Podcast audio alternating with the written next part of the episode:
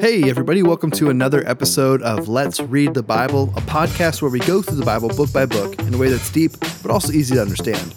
If you would like to follow along, you can download the YouVersion Bible app and subscribe to the Solid Life Whole Bible Reading Plan. We also have physical reading plans available in the lobby every Sunday. And there's just a few short uh, days before the end of the year, which means all of those questions that you've been waiting to ask us, this is your last chance. So make sure you send those in to us uh, at info at grove.church or you can Facebook message us on our Facebook page, uh, Grove Church Marysville in Snohomish in Washington State. Uh, we love to spend time answering those questions, and the last Friday of this month is the last podcast for the year for those questions to be answered. So make sure you send them in. Yeah, it was weird when I uh, when I was put, putting together the doc. I had to type in week 50 for the first time. And I was like, oh, wow, we're Coming getting, to the end of the year. we're getting pretty close. almost so over, guys. three more episodes, including this one. And then we have one Q&A left. And it. then, And then boom, we're done for the year. Then we So- drop the mic, walk away, and retire. No, I'm just kidding. No, the podcast will Stay be back. for what's coming next year. yeah, podcast will be back next year. I will say uh, we're probably going to take a little bit of time off. So not a ton, but you know, we've been doing it every week for a while now. We'll So talk about it. We'll, you'll see more more towards the end of the year on that. Uh, but let's go ahead and jump into this week's Bible talk. Uh, we are in the book of Ezra. So um, really, it's kind of fitting because we're going through the Old Testament chronologically in this plan. So at the end of the year, um, we get to end on a lot of hope. So if you remember, there was a long time we we're reading through all of the prophets, and all of the prophets were talking about how uh, Judah is going to be conquered, the people are going to be scattered. Um, it's really been kind of a bummer. Um, but these next few books of the Old Testament really are about God restoring his people. So uh, it's been it's I, I was kind of like a, a light reading, I suppose. Not light in the sense of easy reading, because some of it is a little bit more prose centered. Yes. But yeah, it's uh it's more emotionally light, I suppose. Um, but Ezra is a narrative book, uh, so not a lot of poetry in there, which makes it a little bit easier to read. Um, that deals. There are a couple of. Anyone like you or anyone like me out there, we say praise God. Oh, I'm. I don't care who you are. Give me a narrative, Narrative please. is always easier to read than poetry. Getting bogged down. Uh, there's a couple lists of people there, but that's about it. Um, so anyway, uh, it deals with a couple of groups of uh, of Jews or Israelites who are returning from exile back into uh, the land of Israel and, and Jerusalem specifically. So what we get is uh, Cyrus, who is the king of Persia at the time. Uh, basically, the Lord works on his heart and um, prompts him to allow uh, the Jews to go back if they want to. If you remember from the Q and A episode when we were asked to uh, rank the rank the pagan kings, if you will, Cyrus was uh, on that kind of the top tier of pagan kings, or as top tier as you can get without actually uh, worshiping the Lord.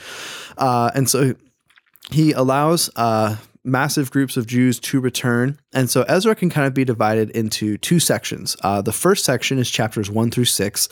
Um, and this deals with a group of Israelites that comes back um, and ultimately they rebuild the temple. Uh, they come back. The governor of Judah, I didn't write it down. I think it's Zerubbabel, though. Is, There you go. Boom. Uh, he is governor of Judea at the time, or Judah at the time. Uh, these people began to come back. They began to reconstruct uh, the temple. And uh, well, they're people want people don't want that to happen so they're met with a lot of backlash from the gentiles who were living in israel at the time um, and the first six chapters of ezra kind of just deals with the uh, the struggle of the returning exiles to rebuild the temple uh, chapters 7 through 10 actually deal with another group of turners and these uh, not turners of returners uh, Bunch of turners. a bunch of turners, uh, but they're led by the priest Ezra, who is obviously who the book is named after. Um, this takes place uh, a pretty good chunk of time after uh, that first group comes. I didn't write down the exact dates because I wasn't thinking about that, so that's that's my bad. Uh, but there is a significant gap of time between the two. Uh, is Ezra and then begins the work of kind of turning the people's hearts back towards the Lord. So the temple is built, um, but these people do what's called adorning the temple. Um, and then really the back half of the book of Ezra is kind of Ezra's ministry uh, to the people of Israel, to the people who had uh, returned. And so that's kind of what it is. There's also a cool uh, shift if you pay attention. Um, chapters one through six is obviously this is being recorded. We don't know if this is written by Ezra and he's recording history that has happened, or if it was written beforehand and kind of like Ezra just kind of adds on to it. Um, but after chapter seven, when we get a little bit in third person, kind of telling you about the story of Ezra himself, it actually the book actually switches to first person, and so you'll see uh, instead of saying "and thus Ezra did so and so," it's like "and then I went to," and then I did. It's just it's just kind of interesting. I, I always think um, when books of the Bible do those kind of shifts, Mhm. um, it's just a different way of reading. Like Acts does the same thing when you actually get to the point where Luke is not recording things that he's heard or interviewed people about, but he's actually recording things that he was there for, and he, that switches to first person too. So interesting there. Uh, and kind of like I said in the beginning, uh, the book of Ezra is just it's a book in a series of books that we're going to be talking about throughout the end of the year that shows God faith God's faithfulness to restore His people. Yeah. Uh, so good. And then we're going to uh, actually wrap up the book of Daniel this week as well. Boom. Uh, and so uh, it's been a kind of a quick read through the book of Daniel, but uh, still pretty, uh, pretty incredible book in and of itself. Uh, I think I, well, Daniel's probably one of my favorite minor prophets. Um, but uh, I'm just going to quickly highlight chapter five because this is where, uh, up until this point in the book of Daniel, we've been talking uh, about King Nebuchadnezzar, who is reigning Babylon. Uh, and chapter five signals the start of a new king, uh, and his name's Belshazzar. Uh, and if you remember earlier on in Daniel, Daniel's actually given a Babylonian name, called, and it's Belteshazzar. Uh, and so that's interesting to see these two names because I remember when I was reading it a while ago that I would confuse who the Bible's actually talking about here. Um, but they both are in reference. Then, in essence, they're names that are uh, in reference to the Babylonian god Bel, uh, and they're actually male and female. So Daniel's more of like the lady referring to Bel, the, the god Bel, uh, and then Belshazzar is the king of Babylon, ref- regarded to as the man. Uh, so it's just an in- interesting kind of uh, uh, connection or, or, or revelation there. Um, it's the portion that I want to read for us for a few minutes is kind of a crazy, um, crazy experience that the king uh, walks into. Uh, he throws a big party uh, for all of his lords and officials and higher ups. Um, and in this, you'll see uh, Daniel was forgotten, and the queen, uh, after this passage that I'm going to read in verses five through nine, the queen shows up and says, "Hey, don't forget about this man Daniel, who uh, is a prophet and knows all the answers." And so um, she's the one that initiates Daniel being being brought back into the conversation, and Belshazzar uh, and, engaging him in conversation where Daniel uh, then kind of explains to him that the writing on the wall that he's seeing uh, is a message that, in essence, the true God, who's Jehovah God, rules over all, um, and in his time is going to vindicate his own name against those who are defiling it, uh, no matter how powerful they are. And so that's the message Daniel gives him in response to this writing that he sees on the wall. And the writing that we're talking about is this is that portion I want to highlight because it's just kind of a crazy. Um, I, when I think of uh, this is going to sound probably a little more judgmental than I mean it to, but like a drunken stupor. I think of like just the crazy experiences or the crazy visions or the crazy uh, things that people see or, or, or do. Uh, this is kind of what happens, and so uh, it's this is almost something that would be written in a movie. Uh, and and so this is verses five through nine. Says this at that moment. This is at in the middle of the party. Um, they're all kind of really intoxicated and, and having a great time. And in the middle of this party, it says this that the fingers of a man's hand uh, appeared and began writing on the plaster of the king's palace wall next to the lampstand. So it's very visible to be seen what's happening because it's right next to the lampstand. It says, As the king watched the hand that was writing, his face turned pale, and his thoughts so terrified him that he soiled himself and his knees knocked together. He went to the bathroom just period. Like it's just it's just a crazy kind of he's hanging out having a great time and then all of a sudden pale white. Um, and then the king shouted to bring in the mediums, Chaldeans, and diviners. Uh, he said to these wise men of Babylon, Whoever reads this inscription and gives me its interpretation will be clothed in purple, have a gold chain around his neck, and have the third highest position in the kingdom. Uh, so all the king's wise men came in, but none could read the inscription or make its interpretation known to him. Then King Belshazzar became even more terrified. His face turned pale, and his his nobles were bewildered.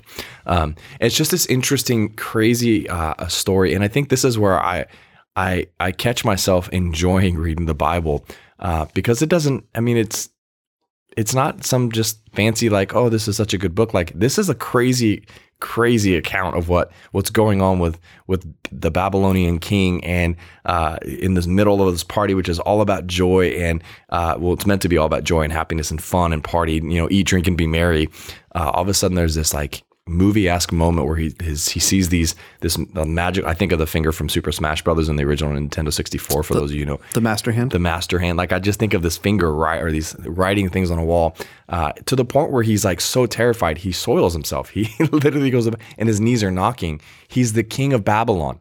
And he's in essence becomes like this boyish little kid because he sees a crazy In experience. in fairness, if while we were recording this podcast, all of a sudden a hand showed up on the wall next to us and started writing, I too uh, might have the same reaction. So it's kind of it's a creepy thing. It is totally a creepy thing. I don't know if I'd soil myself, but I've also not experienced. So it's just interesting um, because then again, Daniel's brought back in. This is the last king of Babylon. Um, and I mean, if you go back to the to the vision that uh, Nebuchadnezzar had with the different kingdoms and the different eras, with that the, the I believe it was a statue with the gold, the iron, you know, the, the silver, the different different portions of a kingdom. Uh, you just you just see God kind of again. He's the one that will vindicate His name. He's the one that he is just. He is wor- like He's gonna anybody who defiles His name. He's they're gonna be defiled themselves. So. Uh, by peeing on themselves and pooping. So, anyways, it's just an interesting story. As we wrap up the uh, the book of Daniel, I think it's fun to highlight things like that. So, Yeah, and to keep welcome. To, to keep moving forward, I guess in our uh, uh, the theme really is you know God kind of pronouncing judgment on uh, the kingdoms who had oppressed Israel, and then God restoring the people of Israel, and so that brings us to the book of Haggai. Um, and so Haggai, job pronouncing it. say what? Good job pronouncing. Thank you. I had to look it up beforehand, I was um, gonna let you. I was gonna let the cat out of the bag. Oh, it's all good. Um, Haggai's uh, prophetic ministry. It's it's it's a short book. Um, it's he's one of the minor prophets towards the end. I think it goes uh, Ha- Haggai, Zephaniah, Mal- Zechariah, Malachi. I think it was the last three. So, and they all kind of deal with um, more or less kind of the same rough period of time. it's just Zechariah Malachi. Zephaniah, Haggai, Zechariah, Malachi. Yeah. Yeah. So Haggai, Zechariah. I thought you said Zephaniah after Haggai. I said Zephaniah and then I corrected to Zechariah. Oh, got it. You You know, corrected yourself. those. It's really not fair that those two books are close to each other because that's hard to that's hard to remember between the two. Um, but yeah, Haggai's prophetic ministry kind of takes place uh, during the period when the exiles were beginning to return. So during that first portion of the book of Ezra is really when Haggai is doing his thing. Uh, he returns with that group of Jews that Ezra one through six talks about. Um, that is initially allowed by King Cyrus, um, and then his actual prophecies occur during the reign of Darius. And so Cyrus dies. Um, not long after, he allows the Jews to go back. His son reigns for a period of time. I don't remember how long it was. And then after his son dies, uh, Darius is a general uh, who ends up taking over the kingship of Persia. Um, and basically, in Haggai, what it records is God's command to his people to build the temple. Um, it's it's kind of it's a really short book. You'll see it's kind of broken up into sections like that. It's God commands the rebuilding of the temple. And then really from there it's it's just an encouraging uh, word from god to his people. And so again uh, we talked about a little bit at the top but as we've been reading through isaiah and jeremiah and even like obadiah amos like all of these other uh, the minor prophets if you will they've all been about like here's the judgment that's coming uh, it's kind of been like bummers i suppose um, but haggai really is not. So haggai is very much um, god's commanding his people to do this. He's telling them like you know basically come back to me um, but the message isn't of judgment. The message really is more about um, here's what's coming. And I, I kind of think about i wrote this in my notes um, it kind of feels like an exhale after the punishment of israel is complete. And so god has punished israel. They turned away from him for generations. He allowed the babylonians to come in uh, capture Jerusalem. They've been living in in exile, all these different things, and now is no longer the time for punishment. Now is no longer the time for um, for reliving the past sins of Israel, but now is really the time for God um, to bring them back. And it's kind of like I don't know, like when I was a kid. Um, anytime I was punished, like obviously, like my dad did most of the punishing in the house, and so like it would be really he'd be really strict and really hard and i have to you know whatever it is get spanked go to my room whatever it would be um, but then afterwards there would always be like a period of restoration where you know he would like come back in the room let me know that he loved me and then i could come back out or whatever it was and so this is kind of like in my head as i was reading through haggai that's kind of what i was picturing is that god's kind of calling israel back from being on timeout letting them know that he loves them and moving forward so maybe that's a childish way of looking at it i don't know but that's the uh Yeah, makes sense. yeah that's what i had That's super funny. in my head. So that's all I got to say about the book. Kind of a short, short little introduction there. Yeah, well, and it's. I mean, again, this is the other thing too. Is that even as you were talking, I was thinking about. Um, this is where we're going to watch a lot of books start to overlap a little bit more um, because we are coming to the end of the Israelites' exile, the Israelites' um, punishment, and now it is that restoration kind of conversation. And you're going to see a lot of conversations, especially as we finish up in the minor prophets, some overlapping. Um, and then, I mean, and, and I, we, I don't know if we talked about this before. Maybe we did when we first talked about Matthew earlier in the year. But then there's that period of silence in, in between the end of the Old Testament and the launch of the New Testament. Right. Um, but you're just going to see a lot of the overlap in the different, like King Darius. I mean, he's evident. We see him in the book of Daniel, I believe, as well, towards the end. Um, so there's just some different things that uh, we're going to start seeing it as it kind of comes to a close. Yeah, you're going to see different of the the pagan kings pop in and pop out in the stories in different places. Yep. So there's there's just again to remember the chronological reading of the Old Testament. There's that overlap. So um, we're going to be uh, jumping into Hebrews again this week. Uh, obviously, we, this will be the second and final time we're reading through the book of Hebrews.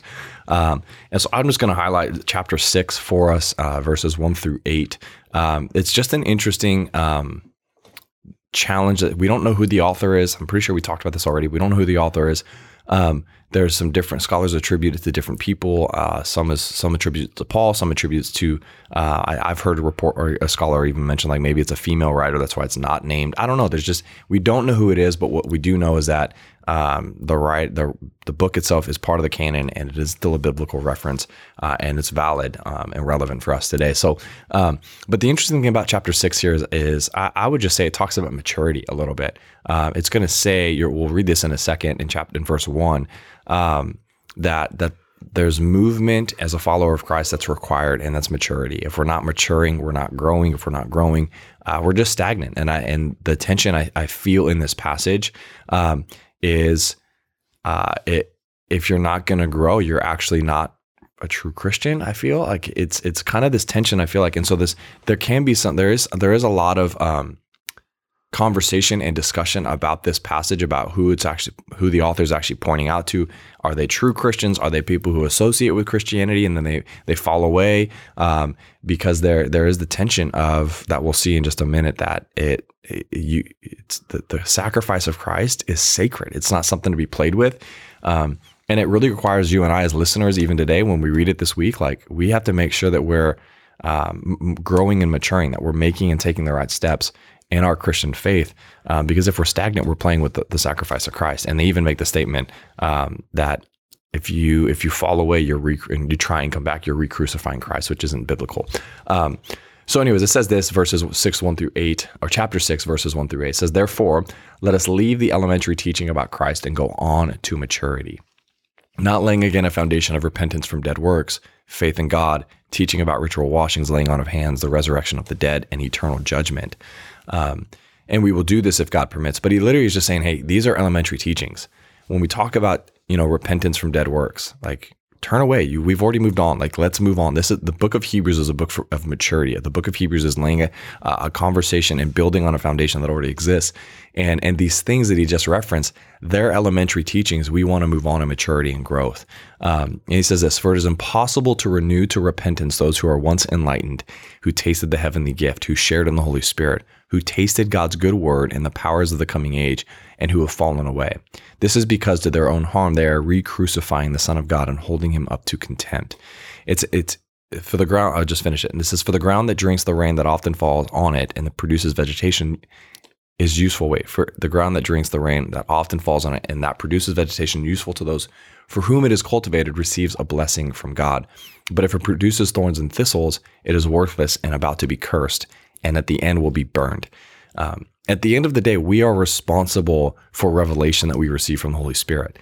Uh, and it's our job to stay connected and rooted to Christ. And I want to be careful because I do believe Philippians 2.13 reminds us uh, that as God who both works in us to will and desire to do what pleases him, it's God who produces fruit. It's God who, who, who tends the, the, the seed, if you will. But it's our job to stay soft and stay connected to Christ and let the Holy Spirit continue to have his work in our lives. Um, and if we we just take this flippantly and lightly, that's the thing I love about this passage is it creates tension and, and a weight that we must bear in regards to the sacrifice of Christ. As followers of Christ, it's our job to continue to aim and grow towards maturity and, and growth. Um, and and so it means you and I today, as we're listening and reading this passage, and you're hearing even this, like, what are we going to do with the truth that we've had in Christ? Are we going to continue to let it take shape and transform our lives? Or are we just going to kind of dink around with it, if you if I can say it that way. Like, Are we just being, you know, half half hearted and and kind of riding the fence? And I mean, I, I have this image of Revelation where it talks about being lukewarm, being spewed out of the mouth of God, uh, where the, the angel of the Lord says to John, like, I'd rather you be hot or cold.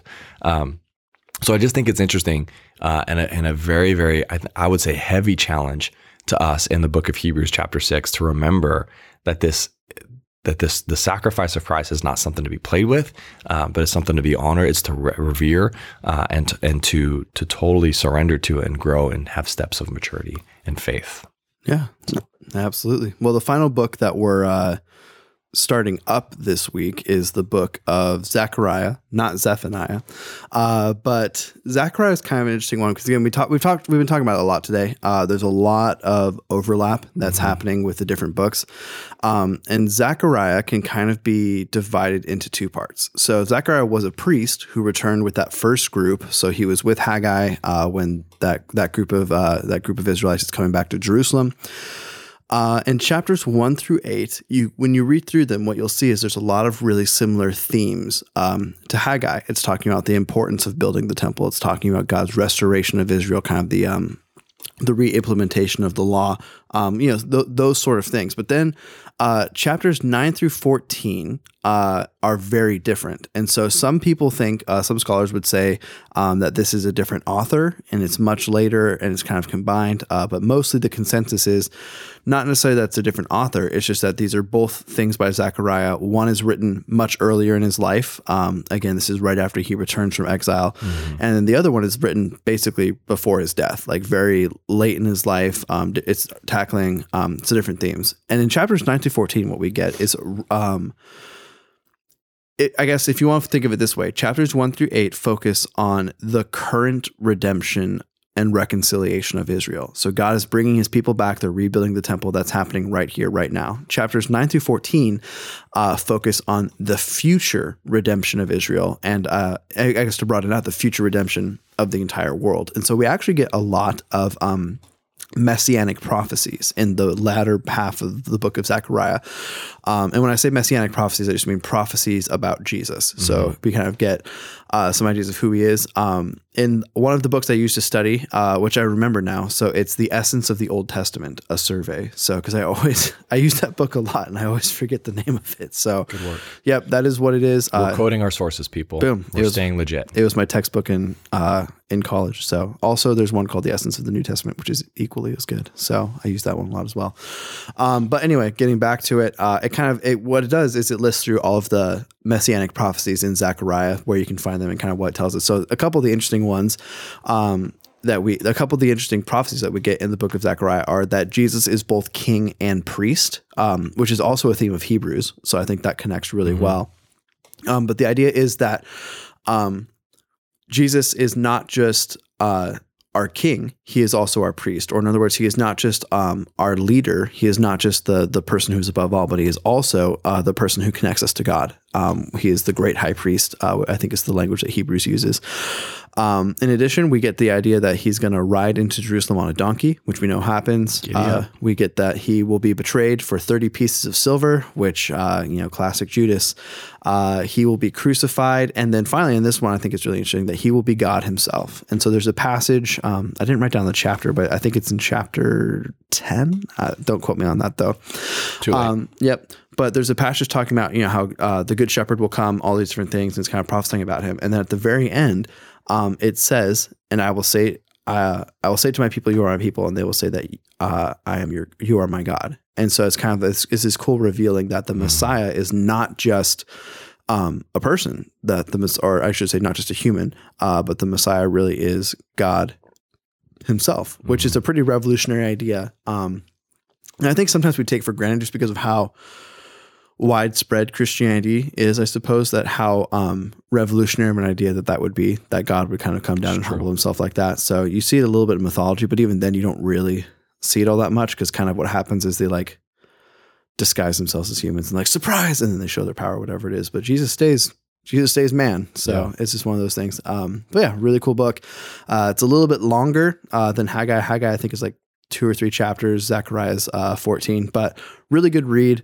Um, and like I said, you get a cool picture of God restoring Israel at a point in time, and then you get another picture of God's future restoration, Yeah. uh, not just of Israel, but of all people. All in one book. How crazy is that? Shazam. Uh, and then obviously we're reading some Psalms. Um, and it's kind of crazy because I'm almost anticipating the last Psalm that we'll get to highlight before the end of the year. Anyways, Do we know what that one is? I don't know yet. So now I'm up. curious. I'll have to look it up. But um, the psalm I'm going to highlight for us real quick. I'm not going to read any of it uh, just because I think it's uh, you're going to spend time reading it and and it's worth just highlighting this thought. So it's Psalm 135. Um, and the beauty of this psalm is that it calls God's people to praise Him for His majestic power, uh, as many of the psalms do, uh, and the the power that we see throughout uh, His throughout the Israelite history. Um, and then it's it's interesting because I don't think it's specific to. There's no author that we know of. There's no specific time frame that we know of uh, associated with this psalm. We just know um, it's a psalm that is written, uh, and it's it's one of the things that I was reading about. It says this that each generation that sings this would strengthen their faith in and loyalty to the Lord, uh, and deepen their gratitude toward Him for their privileges.